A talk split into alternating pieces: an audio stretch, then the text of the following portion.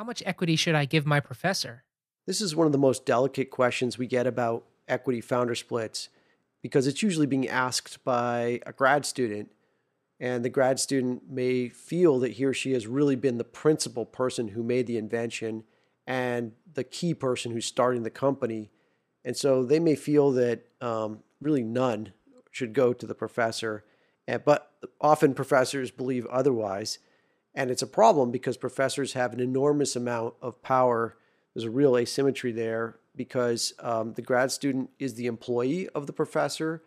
And uh, if there are patents that are have both the grad student and the professor named as inventors, the technology licensing office usually has a relationship with the professor and will ask the professor, you know, who made the relative inventive contribution and so, uh, and also the professor's recommendation is really critical to the grad student's career.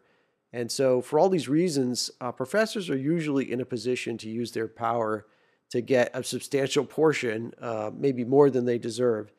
And so, how do you untangle all of that is the question.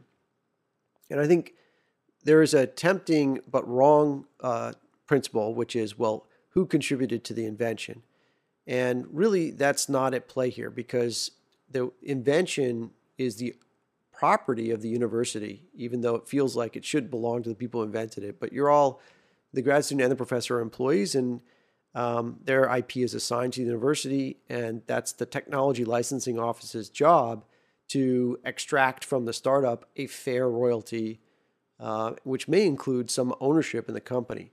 And then that's the fair price for the invention and usually the university will turn around and, and give, say, a third of that to the inventors, and, and they'll find some way to split that amongst uh, different people if there are different uh, inventors. And a portion will go to the lab and a portion will go to the university.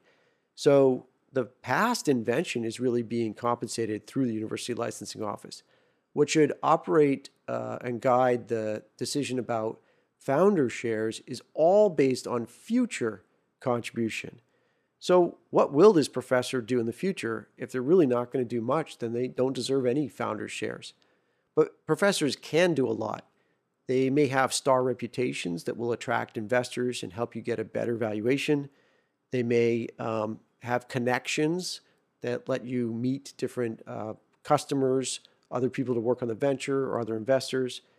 And um, professors can uh, be geniuses who will uh, help you down the road to solve difficult challenges that you can meet.